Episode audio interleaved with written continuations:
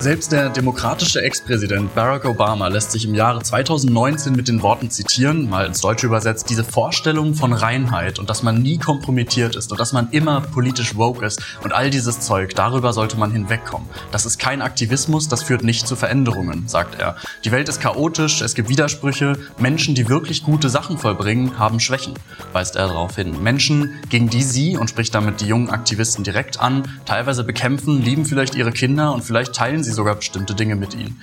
Und sagt weiter, if all you're doing is casting stones, you're probably not going to get that far. That's easy to do. Also er weist darauf hin, wenn man nur Steine wirft, äh, das ist alles, was man tut, dann kommt man wahrscheinlich nicht sehr weit und das ist zudem ohnehin einfach zu tun. Und die Phrase des Steinwurfs, dieses Casting the First Stone, das spielt dabei übrigens auf eine der, eines der prägendsten Fundamente unserer Zivilisation an. Der jüdisch-christliche Glaube, der uns Toleranz lehrte und sie quasi in die westliche DNA eingeimpft hat. Der Steinwurf entstammt einer der berühmtesten Stellen der Bibel. Im Johannesevangelium kann man darüber lesen, dass Jesus, dem man eine Frau brachte, die ihren Mann betrogen hat und nach jüdischem Recht gesteinigt werden müsste, damit zitiert, dass er ihn erwidert, wer unter euch ohne Sünde ist, der werfe den ersten Stein auf sie. Einer nach dem anderen verließ danach den Ort. Daher und aus anderen Stellen stammt auch das deutsche Sprichwort erstmal an die eigene Nase fassen. Zurzeit habe ich das Gefühl, dass Aktivisten der Cancel Culture es lieben, so viele Steine wie möglich zu sammeln und sie auf alles und jeden zu werfen, der es wagt, ihrem hypermoralischen Sprach- und Handlungskodex zuwiderzuhandeln. Im Podcast hier bei Follow the Rechtsstaat mit Professor Ralf Höcker sprach ich über seine Mandate und zum Teil bizarren Erfahrungen im Bereich der Cancel Culture. Er berichtete auch von der Vorgehensweise der Aktivisten. So sei es ein Schritt deren Cancel-Taktik, ähm, wie Spitzel die Betroffenen sogar bei ihren Arbeitgebern anzuschwärzen, in der Hoffnung, diese würden die politisch inkorrekten Arbeitnehmer dann kündigen. So hoffen Aktivisten auf deren soziale Isolation und deren Ausgrenzung in der Gesellschaft. Und genau diese Vorgänge und deren auch arbeitsrechtliche Erfassung möchte ich heute besprechen mit meinem Gast Professor Arndt Dieringer. Ich bedanke mich ganz herzlich bei Ihnen für Ihre Zeit und begrüße Sie hier bei Follow the Rechtsstaat. Hallo, Herr Dieringer, Sie lehren an der Hochschule Ludwigsburg und leiten dort die Forschungsstelle für Arbeitsrecht. Sie sind Mitinitiator der Online-Plattform Expertenforum Arbeitsrecht, Gründungsmitglied im Beirat des Bundesverbands der Arbeitsrechtler in Unternehmen und führen eine Kolumne mit, bei der Welt am Sonntag mit dem Titel Recht behalten. Sie sind Autor zahlreicher Veröffentlichungen, vor allem zum Verfassungs-, Zivil- und Arbeitsrecht und obendrein noch Lehrbeauftragter an der Dualen Hochschule in Baden-Württemberg. Ihr Schwerpunkt ist, denke ich, relativ deutlich, liegt bei den arbeitsrechtlichen Themen. Deshalb einfach mal die Frage an Sie als Arbeitsrechtsexperte. Wie sind denn Ihre Erfahrungen mit Kündigungen aufgrund politischer Inkorrektheit oder unliebsamen Meinungen? Gibt es vielleicht brisante Fälle, über die Sie berichten können oder wollen? Sie haben es vorhin ja schon angesprochen, das, was man so in der Cancel Culture versteht dass in der politischen Diskussion, der gesellschaftlichen Diskussion, insbesondere in den sozialen Medien, gar nicht mehr ein Austausch der Argumente häufig im Vordergrund steht, sondern viele versuchen, den anderen sozial zu zerstören. Und jemand sozial zerstören, das ist natürlich insbesondere dann gelungen, wenn es mir gelingt, dessen soziale Existenz, also des Arbeitslebens, sein Einkommen zu zerstören, was ja ganz, ganz häufig versucht wird. Das schlägt natürlich auch entsprechend in der Rechtsprechung auf, die allerdings, das muss man sagen, bisher wirklich die Arbeitnehmerrechte wahrt und immer wieder darauf hinweist, das Landesarbeitsgericht Rheinland-Pfalz etwa ausdrücklich darauf hinweist, dass eben die Meinungsfreiheitsäußerung ganz wichtig ist für unseren Staat, für unser gesellschaftliches Zusammenleben und deshalb allein die Tatsache, dass jemand eine Meinung vertritt, die anderen nicht gefällt, ganz sicherlich dessen soziale Existenz, also seinen Arbeitsplatz nicht gefährden kann. Mhm.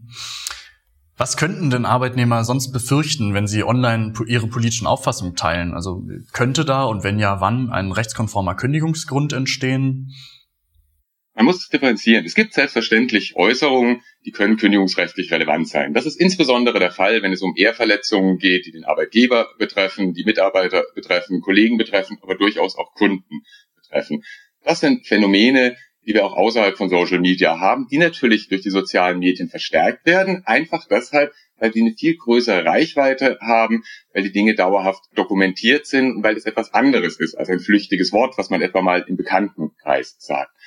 Das Problem in der Praxis, mit dem wir uns allerdings auseinandersetzen müssen, ist tatsächlich ein anderes. Zum einen natürlich für Arbeitnehmer, die zu Unrecht gekündigt werden, denen hilft es natürlich relativ wenig, wenn das Gericht danach feststellt, dass die Kündigung unrechtmäßig war. Denn das Verhältnis zu dem Arbeitgeber wird natürlich durch eine Kündigung nicht besser. Und in der Arbeitsgerichtsbarkeit, das ist ein allgemeines Problem, das wir haben, enden ja sehr, sehr viele Kündigungsschutzprozesse im Vergleich, einfach weil es für beide Seiten keinen Sinn mehr macht, nach so einer Auseinandersetzung überhaupt weiter zusammenzuarbeiten. Und das heißt, selbst bei unberechtigten, selbst offensichtlich unberechtigten Kündigungen steht der Arbeitnehmer in der Schwierigkeit, wie geht es weiter. Viel schlimmer als das ist allerdings noch, sich eben bei vielen die Angst verbreitet, also die Angst, den Arbeitsplatz zu verlieren und deshalb viele gar nicht mehr den Mut haben, an der öffentlichen Diskussion teilzunehmen, sie in sozialen Medien, die ja heute ganz, ganz stark für die Meinungsbildung mitverantwortlich sind, an Diskussionen teilzunehmen und sich dann eben lieber unterordnen, was ja dann nicht nur eine Gefahr ähm, für die Betriebe ist, sondern letztlich für unsere gesamte Gesellschaft, für unsere gesamte Demokratie, wenn bestimmte Leute nicht mehr trauen, ihre Meinung zu äußern, weil sie Angst haben. Ja, das denke das denk ich auch. Das, also ich beobachte das auch und das führt natürlich auch zu einer verzerrten Wahrnehmung der tatsächlichen politischen Meinung, Auffassung vielleicht in der Gesellschaft, weil eben sich vielleicht ähm, ja, gewisse ähm, Mehrheiten auch eben nicht mehr trauen zu sprechen, wie Sie ja ansprechen. Das ist vielleicht das, das kommunikationswissenschaftliche Phänomen der schweigenden Mehrheit, was wir schon sehr lange und sehr häufig auch beobachten und ähm, auch empirisch nachweisen können. Genau, was Sie ansprechen, genau, also viele trauen sich nicht mehr, sich in Worten mitzuteilen. Stattdessen liken sie aber dann eben Postings zum Beispiel fremder Nutzer. Und äh, das war jetzt auch schon, wie ich das erfahren und, und beobachten konnte, häufig dann juristisch problematisch, ähm, gerade auch dann aus, dem, äh, aus der Frage des Kündigungsrechts. Ähm, denn genau zu dieser Frage, äh, liken ähm, ähm, fremder Postings sozusagen häufen sich, glaube ich, Gerichtsverfahren und da offenbaren sich auch unterschiedliche Ansichten über das, das ist dann die Frage nach dem typischen Verhaltensweisen auf Social Media. Und die Richterschaft ist da wohl umstritten. Es gibt diverse Rechtsprechungen mit ganz verschiedenen Ansätzen dazu, wie man dieses Like überhaupt interpretieren soll. Ähm, wie stellen sich da die Fronten dar? Also zunächst muss man immer schauen, ob denn der ursprüngliche Tweet, also das, was geliked wird oder weitergeleitet oder auch mit einer sonstigen Reaction, gibt ja auch andere Symbole, versehen wird, ob das überhaupt in irgendeiner Form rechtlich relevant ist. Und da kommt es ja zu dem Problem, was ich vorhin gesagt habe, dass vieles, das auch rechtlich völlig irrelevant ist, leider genutzt wird, um zu versuchen, die soziale Existenz von Menschen zu zerstören.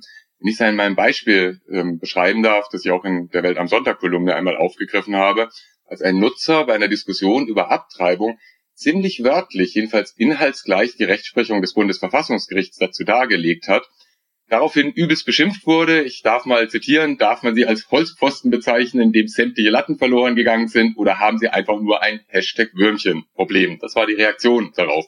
Das ist nun etwas, wo man sagen muss, nun, nicht besonders niveauvoll, aber so läuft es leider sehr häufig aus Social Media. Was allerdings danach interessant war, derjenige, der beleidigt hat, also beleidigend aufgetreten ist, jetzt nicht im strafrechtlichen Sinne, aber jedenfalls ähm, sehr stark den anderen persönlich angegangen ist, derjenige hat dann versucht, sich an den Arbeitgeber zu wenden, hat also geschrieben, hey, ich nenne jetzt den Namen nicht, XY Bank, wie vertragen sich solche Tweets mit den Ethik- und Compliance-Rules der XY Bank?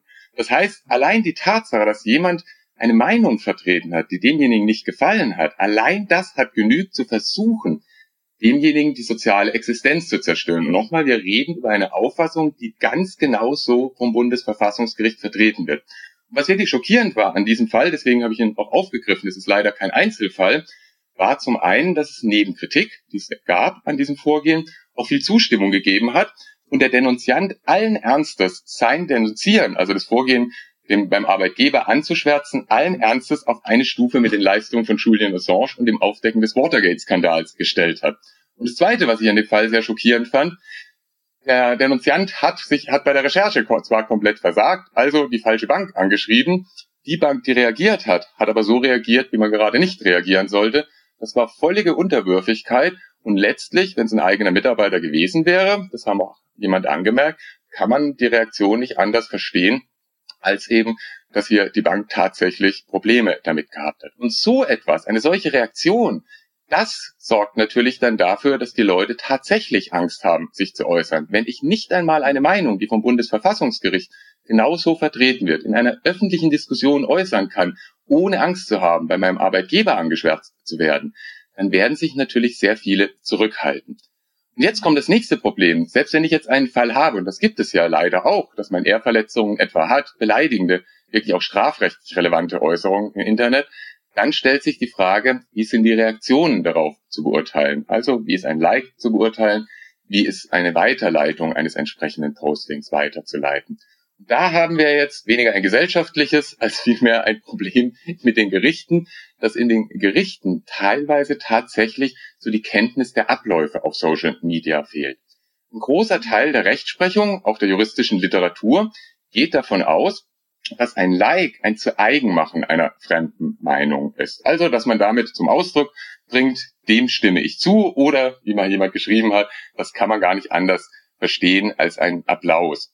Der Ausgangspunkt dabei ist letztlich immer der Begriff dieses Likes, dieses Mögen, gefällt mir Angabe, also man nimmt es wörtlich. Ignoriert aber dabei, und das wird in der Literatur teilweise auch angemerkt, man ignoriert dabei schlicht die Realität in den sozialen Netzwerken. Und in den sozialen Netzwerken wird eben dieser Like-Button ganz, ganz unterschiedlich verwandt.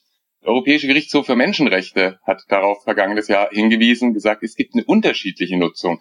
Das muss nicht nur Zustimmung bedeuten, sondern das kann auch eine andere Bedeutung haben, etwa seine Anteilnahme zum Ausdruck zu bringen. Und da gibt es noch viel mehr Möglichkeiten, was jemand damit zum Ausdruck bringen kann. Ich habe vor einiger Zeit mal eine Umfrage über meinen Twitter-Account gemacht und einfach mal die Nutzer gefragt, wofür nutzen sie eigentlich diese Like-Funktion? Diese Umfrage war nun ganz sicher nicht repräsentativ und es geht auch gar nicht um Quantitäten, sondern es ging mir einfach um die Frage, welche Möglichkeiten gibt's, wie wird es benutzt und was bedeutet das dann, wenn man zu unterschiedlichen Nutzungsarten kommt, auch für die juristische Bewertung. Und es war hochinteressant zu sehen, wie unterschiedlich die Funktion genutzt wird. Viele, etwa auf Twitter, nutzen das einfach zum Archivieren. Das geht leicht mit dem Herzchen, das man andrückt, habe ich das mit einem Klick archiviert, finde es viel leichter als durch die einfach die normale ähm, Archivierungsfunktion. Aber es gab auch noch viele, viele andere ähm, Nutzungsmöglichkeiten. Also, dass Leute etwa gesagt haben, sie liken aus Höflichkeit immer irgendwelche Tweets von Bekannten, damit die einfach sehen, man hat ihren Tweet wahrgenommen. Viele ähm, liken aus Höflichkeit heraus bei einer Diskussion immer die Tweets des anderen, des anderen Diskussionspartners. Teilweise wird der Like auch verwendet, einfach um eine Diskussion zu beenden. Ich habe das mal so scherzhaft als ein Erschöpfungslike bezeichnet, gerade bei sehr langen Diskussionen, dass man dem anderen zu erkennen gibt, okay, wir kommen nicht weiter. Es, geht, ähm, es reicht an dieser Stelle.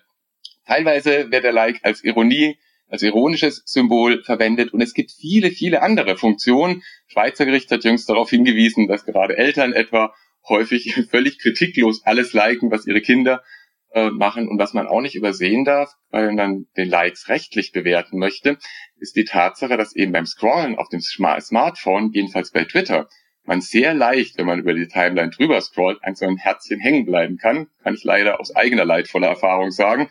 Und plötzlich feststellt, dass da irgendetwas geliked ist, was man persönlich vielleicht gar nicht wahrgenommen hat.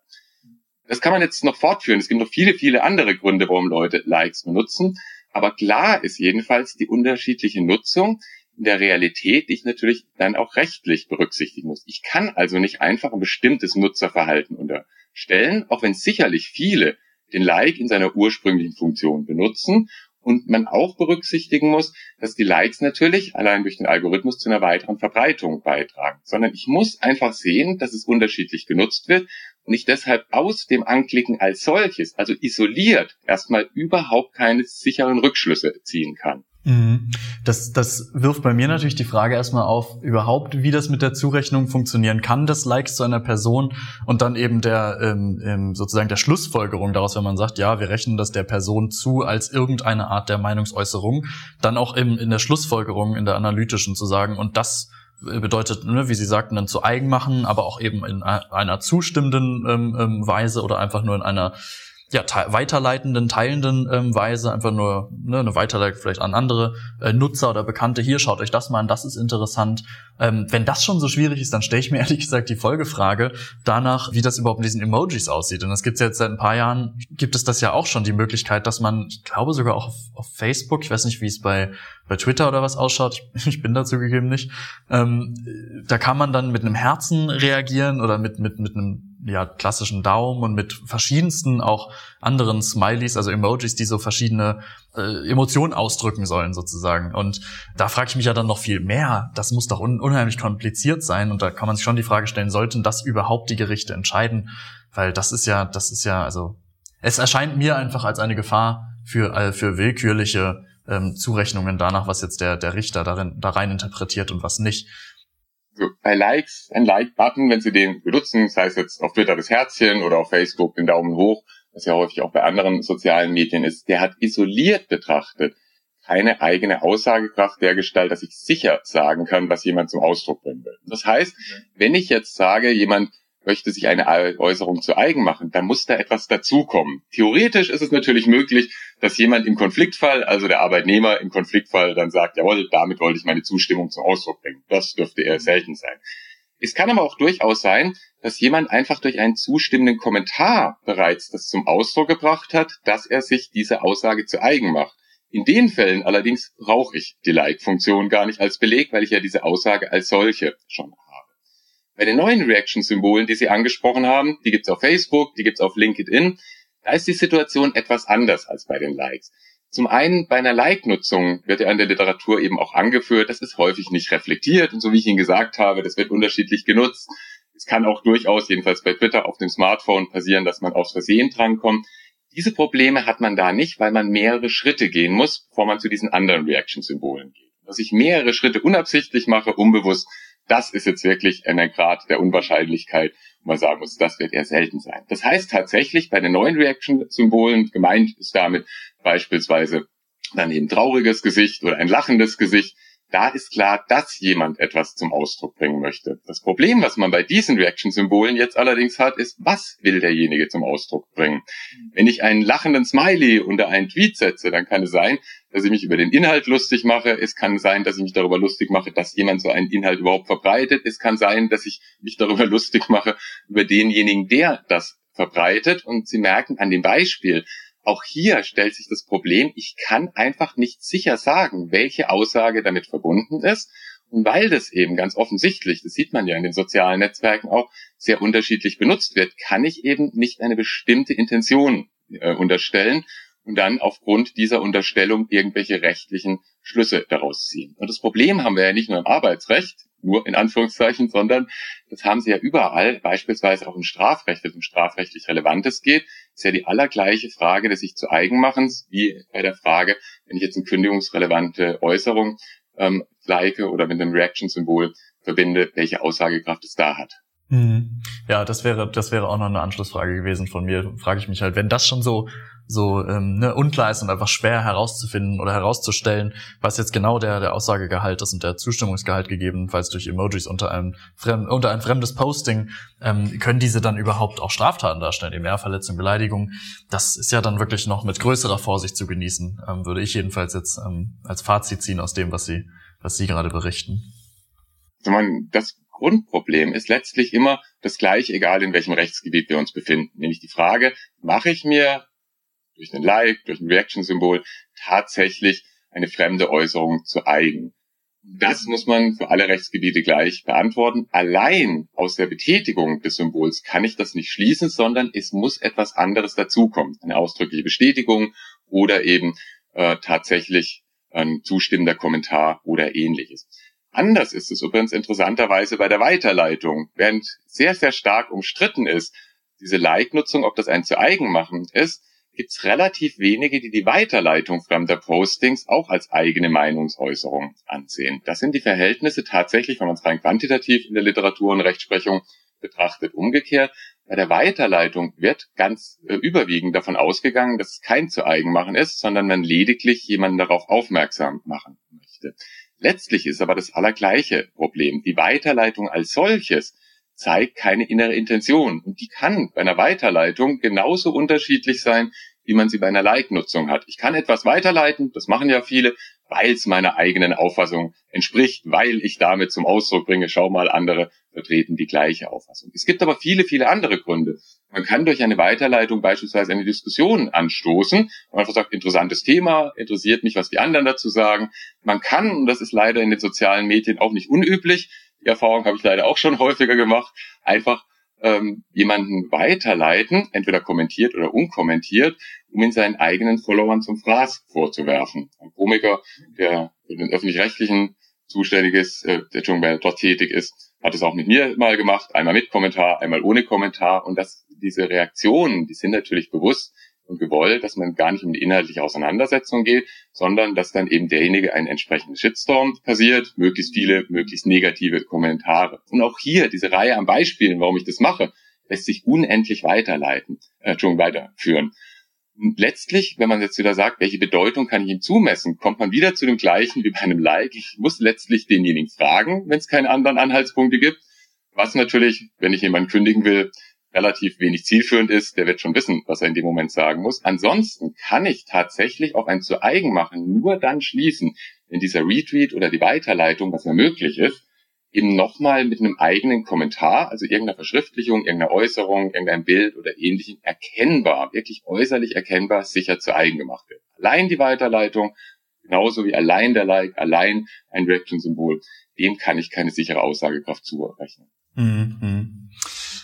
Zurzeit, ähm, wenn ich das mal fragen dürfte, ist jetzt ein kleiner, kleiner Schwenk ähm, auf ein etwas anderes Thema, was aber irgendwo im Wesen damit verbunden ist. Denn diese Frage stellt sich auch fern, äh, unabhängig von sozusagen der, der konkret rechtlichen Wertung von Aussagen. Zurzeit hängen hier in Berlin zumindest ähm, ähm überall Plakate etwa darüber, dass Hass keine Meinung sei. Eine Aktion der Ampelregierung Frage an Sie, ist Hass eine Meinung? Im Gespräch mit Renate Künast, auch hier im Podcast, jedenfalls haben wir gehört, dass die sogenannte Hassrede auf jeden Fall zu unterbinden, zu bekämpfen ist. Und Juristen jedenfalls dürfte allen bekannt sein, dass sie auch gerichtlichen Erfolg hatte in einem entsprechenden Verfahren. Und äh, ja, mir stellt sich ja die Frage, wann ist Hass und welcher Hass überhaupt eine oder auch keine Meinung? Haben Sie da eine Auffassung zu und wie begründen Sie das? Mit Renate Künast hatte ich vor einigen Jahren mal ein sehr interessantes Twitter-Gespräch, als sie das Buch veröffentlicht hat, Hass ist keine Meinung hatte ich dann kommentiert, das war sicherlich pointiert, überspitzt. Ähm, ähm, Hass ist keine Meinung und Renate Kühner ist kein Gurkensandwich. Beide, beides ist Blödsinn, das erste aber gefährlich. Da hat sie, sagen wir mal, nicht unbedingt begeistert darauf reagiert. Es kam dann von ihr auch der Satz, wer sind Sie, dass Sie sich das erlauben, was mich dann doch etwas irritiert hat. Wer muss ich eigentlich sein, um mir das erlauben zu können? Zumal Frau Kühners ja auch die Äußerungen anderer durchaus als Blödsinn auf Twitter bezeichnet hat. Aber unabhängig davon, es ist tatsächlich wichtig, diese Formulierung mit dem gefährlichen Blödsinn, die hat tatsächlich eine Bedeutung. Natürlich ist es Blödsinn, insofern Hass ist eine Emotion, also ein reines Gefühl. Eine Meinung ist geprägt durch das subjektive Element des Meinens, der Stellungnahme, des Dafürhaltens natürlich können Meinungen auf Emotionen beruhen. Und das Bundesverfassungsgericht betont ja auch immer wieder, dass es für die Frage, ob es sich um eine Meinung handelt, die in den Schutzbereich des Artikel 5 Absatz 1 fällt, völlig egal ist, ob diese nun rational oder emotional begründet ist. Das ist die Frage, warum ich es als Blödsinn bezeichne. Gefährlich ist dieser Slogan deshalb, weil dieser Slogan ja ganz gezielt benutzt wird, um bestimmte Auffassungen als Hass zu diskreditieren und damit diese Systematik äh, Grundrechte, also dass ich einen Schutzbereich habe, Schranken, dass ich bei den Beschränkungen wieder darauf achten muss, wie sieht es eigentlich aus mit der Bedeutung des Grundrechts, die dabei zu berücksichtigen ist, dass man das aushebelt. Und das hebelt man ja nicht nur juristisch aus, oder versucht es juristisch auszuheben, sondern man hebelt es ja im Denken der Menschen aus. In dem Moment, wo ich bestimmte Meinungen als Hass bezeichne, und das sehen Sie ja, wenn Sie etwa sich kritisch zum Gendern äußern, kommt das Thema Hass. Wenn Sie sich kritisch zur Flüchtlingsthematik äußern, dann wird es als Hass bezeichnet. Wenn Sie zur Self-ID beispielsweise kritische Meinung vertreten, alles wird plötzlich als Hass bezeichnet. Und mit dieser Formulierung Hass ist keine Meinung, wird den Leuten eben suggeriert, das, was du hast, das ist nicht schützenswertes, das ist etwas, was im Diskurs nicht zu suchen hat und damit natürlich auch eine Angst erzeugt. Und das spielt so das Tatsächliche und das Rechtliche ganz, ganz stark ineinander. Das Grundrecht der Meinungsfreiheit soll ja, wie das Bundesverfassungsgericht betont hat, dazu so, ähm, sicherstellen, dass jeder frei sagen kann, was er denkt. Wenn die Leute denken, das, was ich als Meinung habe, das ist überhaupt keine Meinung, das ist hier pure Hass, dann halten die sich natürlich entsprechend zurück. Wenn ich so mal das mal ein bisschen bildhafter machen will, darf, ich bin ja auch auf Social Media aktiv, ich schreibe, wie Sie gesagt haben, eine Kolumne für die Welt am Sonntag und da können Sie sich vorstellen, die Kommentare auch unter meinen Tweets sind nicht immer besonders freundlich. Also halt die Fresse, Springerpresse gehört ja fast schon zu den höflichen Kommentaren, die man da findet.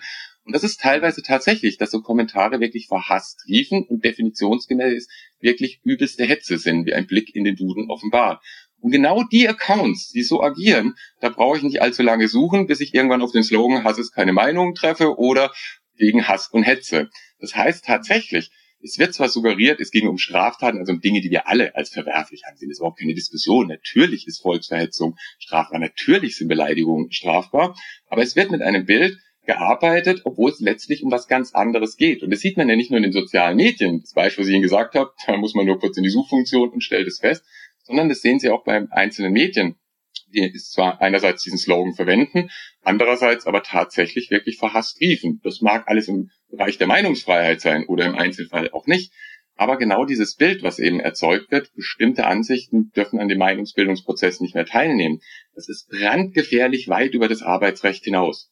Ja, ja, das, äh, das ist auch mein, mein Empfinden. Und ähm, was Sie auch vorhin sagten, ist die genau richtige äh, Differenzierung schon auf der definitorischen Ebene, die man, die man auch anstellen muss oder mal halt sich einfach mal fragen muss, nämlich was bedeutet denn überhaupt Hass und Hassrede? Und wie Sie schon richtig sagten, Hass ist eine Emotion. Folglich könnte die Hassrede eine Rede auf Basis der Emotion Hass sein. Und da frage ich mich, klar ist das vielleicht unschön, und kann auch mal äh, ja wehtun. Es kann einfach unkomfortabel sein, jemandem zuzuhören, der gerade auf Basis seiner hassvollen Emotionen spricht.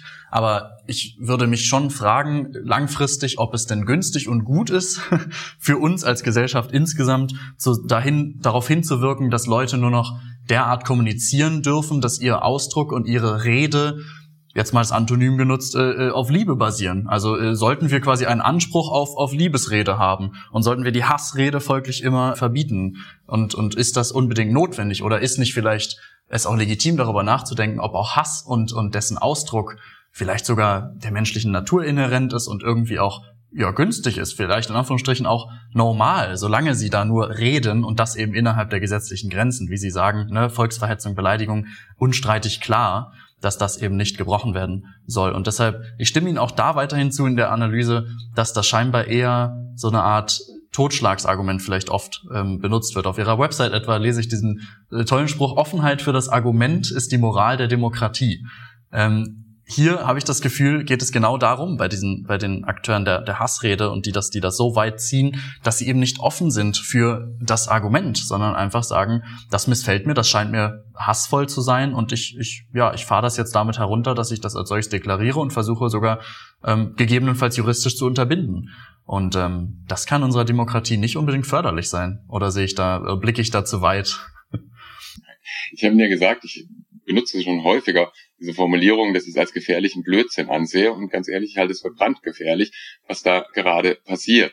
Zum einen natürlich, Emotionen sind mal schön, mal weniger schön, aber dieses, ähm, dass man hier versucht, bestimmte Meinungen zu framen, das ist tatsächlich gefährlich. Und ich habe letztes Mal unter einem Account, ich glaube, es war einer Polizei, die geschrieben hat, äh, wer Hassrede verbreitet oder wer über Hassrede verbreitet, bei dem steht auch schnell mal die Polizei vor der Tür. Da habe ich dann darunter geschrieben, ich hasse es, wenn ähm, Behörden Accounts verfassungswidrige Auffassungen äh, verbreiten. Und jetzt bin ich mal gespannt, wann sie vor der Tür stehen. Die stand bis heute natürlich nicht vor der Tür. Natürlich darf ich etwas hassen. Ich hasse es, ja. wenn versucht wird, die Grundrechte so auszuhebeln, eben weil die Meinungsfreiheit tatsächlich, wie das Bundesverfassungsgericht ja schön gesagt hat, eines der vornehmsten Menschenrechte überhaupt ist. Das ist einfach konstituierend, auch das hat das Bundesverfassungsgericht ja schön gesagt, für eine freiheitliche Demokratie. Und deswegen muss man so etwas auch tatsächlich entgegentreten, dass man tatsächlich auch in den sozialen Medien im Gespräch immer wieder deutlich macht, dass nicht versucht werden darf, ähm, über eine Definition bestimmte Meinungen aus dem Diskurs zu drängen. Eine Demokratie lebt von Vielfalt. Und natürlich gibt es Meinungen, die finde ich schön, es gibt Meinungen, die finde ich weniger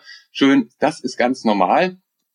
Ähm, und natürlich, auch das muss man bei sozialen Medien sagen, man wird natürlich häufig mit Lebensrealitäten, auch teilweise mit einer Sprache konfrontiert, die man selbst in seinem eigenen Umfeld überhaupt nicht erleben kann. Es wird immer so schön gesagt, im Internet bilden sich Blasen. Das Gegenteil ist der Fall. Da platzt plötzlich die Blase. Jeder von uns lebt in einem gewissen sozialen Umfeld, mit einer gewissen Sprache, mit gewissen Problemen konfrontiert und kennt eben reale Probleme von anderen nicht. Wenn ich jetzt plötzlich im Internet bin, mit einer ganz anderen Sprache, mit anderen Lebenssituationen konfrontiert werde, das bekommen viele nicht verarbeitet und versuchen dann eben auch dadurch sich selbst wieder zu rechtfertigen, kann ja gar nicht anders sein als meine Realität, dass sie eben versuchen, alles als Hass, als Hetze abzuqualifizieren, ohne einfach sich mal die Mühe zu machen, zu reflektieren, warum argumentieren denn Leute so, mal die Argumente anschauen, mal anschauen, was erleben die Menschen, warum haben die so eine Auffassung, haben die möglicherweise Argumente, die mich überzeugen können. Letztlich das Ganze, ähm, und deswegen ist es in dem Fall, ich benutze unglaublich gerne, wie Sie sehen, diesen Begriff brandgefährlich, wenn da eine Stadt zuplakatiert wird, weil genau das passiert. Die Leute bekommen Angst, ihre Meinung zu äußern. Es wird als Hassrede disqualifiziert, obwohl es ähm, dabei letztlich um ganz legitime Meinungen geht. Und wie gesagt, das, was wir ja auch schon mal aufgegriffen haben, wir sprechen doch nicht über Straftaten oder ähnliches. Das ist doch ein vorgeschobenes Argument. Natürlich werden Straftaten verfolgt. Und Frau Künast hat in ihrem Interview ja interessanterweise auch gesagt, sie weiß ja, dass dieser Satz falsch ist, sie benutzt ihn trotzdem. Da sitze ich dann als Jurist etwas fassungslos da und sage, naja, bei allem Show-Effekt, den ich der Politik ja zugestehe, wenn ich einen solchen Slogan benutze, dann muss ich mir darüber im Klaren sein, was der Slogan bedeutet. Und wenn ich selbst schon feststelle, naja, so richtig ist er nicht, dann stellt sich mir die Frage, warum wird er trotzdem benutzt? Und das rein plakative hm, ist nicht unbedingt das, was mich gerade als Jurist überzeugt. Mhm, mhm. Wo man dann auch nochmal natürlich kritisch über diese Plakate der Bundesregierung aktuell hier in Berlin nachdenken könnte, wo das da eben auch draufsteht, dieser Slogan. Vor allem, wenn der, wie Sie ja sagen, eben juristisch problematisch ist und vielleicht wenig haltbar, weil die Meinungsfreiheit, Gott sei Dank, eben ein sehr gut geschütztes ähm, Rechtsgut ist hier in, in Deutschland. Eine zuletzt noch für mich, wollen Sie was hinzufügen? Entschuldigung. ich, war, ich warne immer davor, und das hat man ja gesehen, solche Slogans wie Hass ist keine Meinung das war ja letztlich auch so diese propagandistische Vorbereitung für den, äh, das NetzDG. Und viele haben gewarnt. Das wurde ja genauso argumentativ. Wir bekämpfen jetzt den Hass im Netz über das NetzDG, wo allen, die sich mit der Materie beschäftigt haben, klar war, das wird zu Overblocking führen. Und das führt es ja auch mittlerweile nachweislich. Hat es ja selbst sogar eingeräumt. Ähm, das führt ja tatsächlich dazu. Und das Interessante dabei ist, am Anfang gab es auch noch großen Jubel, als es die richtigen erwischt hat. Ne? Also die Meinungen tatsächlich, YouTube, Co. natürlich bestimmte Meinungen zunächst einmal gelöscht haben und ganz großes Entsetzen, als es plötzlich andere Accounts erwischt hat. Ich warne immer davor, wenn Leute glauben, es ist etwas ganz, ganz toll, weil gerade ihrer politischen Auffassung entspricht, äh, es gibt einen Satz, der klingt ziemlich heftig, aber es ist tatsächlich so, egal ähm, wie hart dieser Satz klingen mag, es ist mit Zensur oder mit solchen Mechanismen auch letztlich wie mit Giftgas. Ne? Das halten manche für eine ganz tolle Idee, bis sich der Wind dreht. Nur der Wind kann sich eben drehen und dann wird es auch diese Leute selbst erwischen. Und deswegen ist es für mich so wichtig, dass jede Meinung, jede Meinung, die durch das Grundgesetz geschützt ist, geäußert werden kann, ohne dass die Leute irgendwie Angst haben, sei es rechtlicher Art, ähm, aber auch Angst haben vor sozialer Ächtung, auch Angst haben müssen vor einem sozialen Pranger ja teilweise im Internet ähm, praktiziert wird, sondern dass wir einfach wieder diese Denkweise bekommen, dass wir auf die Inhalte eingehen und nicht ständig versuchen, die Person als solches zu zerstören. Ja, das denke ich auch. Grundrechte sind immer Minderheitenrechte und heute ist äh, Gruppe A die Minderheit, morgen kann es aber Gruppe B sein. Gerade die, die eben noch über die Zensur der Gruppe A gejubelt haben. Folglich bin ich da ganz bei Ihnen, damit sollte man vorsichtig sein.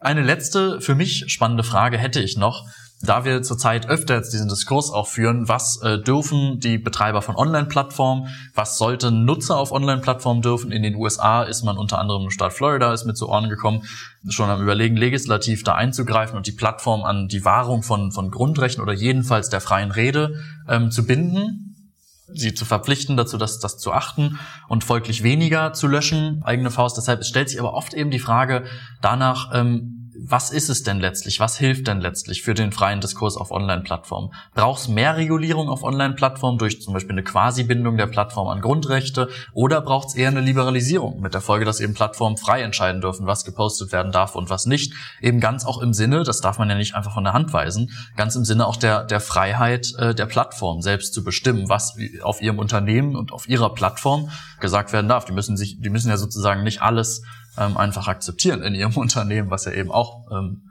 ähm, von den Grundrechten gedeckt ist in diverser ähm, Auffassung. Deshalb, Herr Deringer, was halten Sie dafür richtig? Haben Sie dazu eine Meinung? Welche Richtung soll es gehen?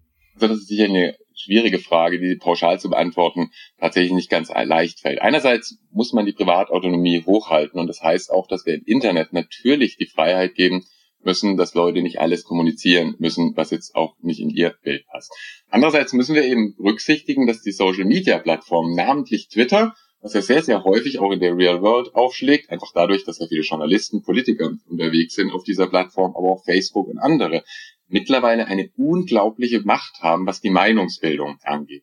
Und wenn diese Plattformen natürlich in einer bestimmten politischen Ausrichtung agieren, dann kann das tatsächlich gefährlich für die Demokratie werden, weil deren Macht tatsächlich so groß geworden ist, wie ich mir ehrlich gesagt vor 10, 15 Jahren nicht hätte vorstellen können, dass der Diskurs tatsächlich dadurch unmittelbar, aber eben auch mittelbar stark geprägt wird. Und das heißt, wir müssen einen Weg finden, dass wir einerseits verhindern, dass wirklich Straftaten über soziale Medien begangen werden.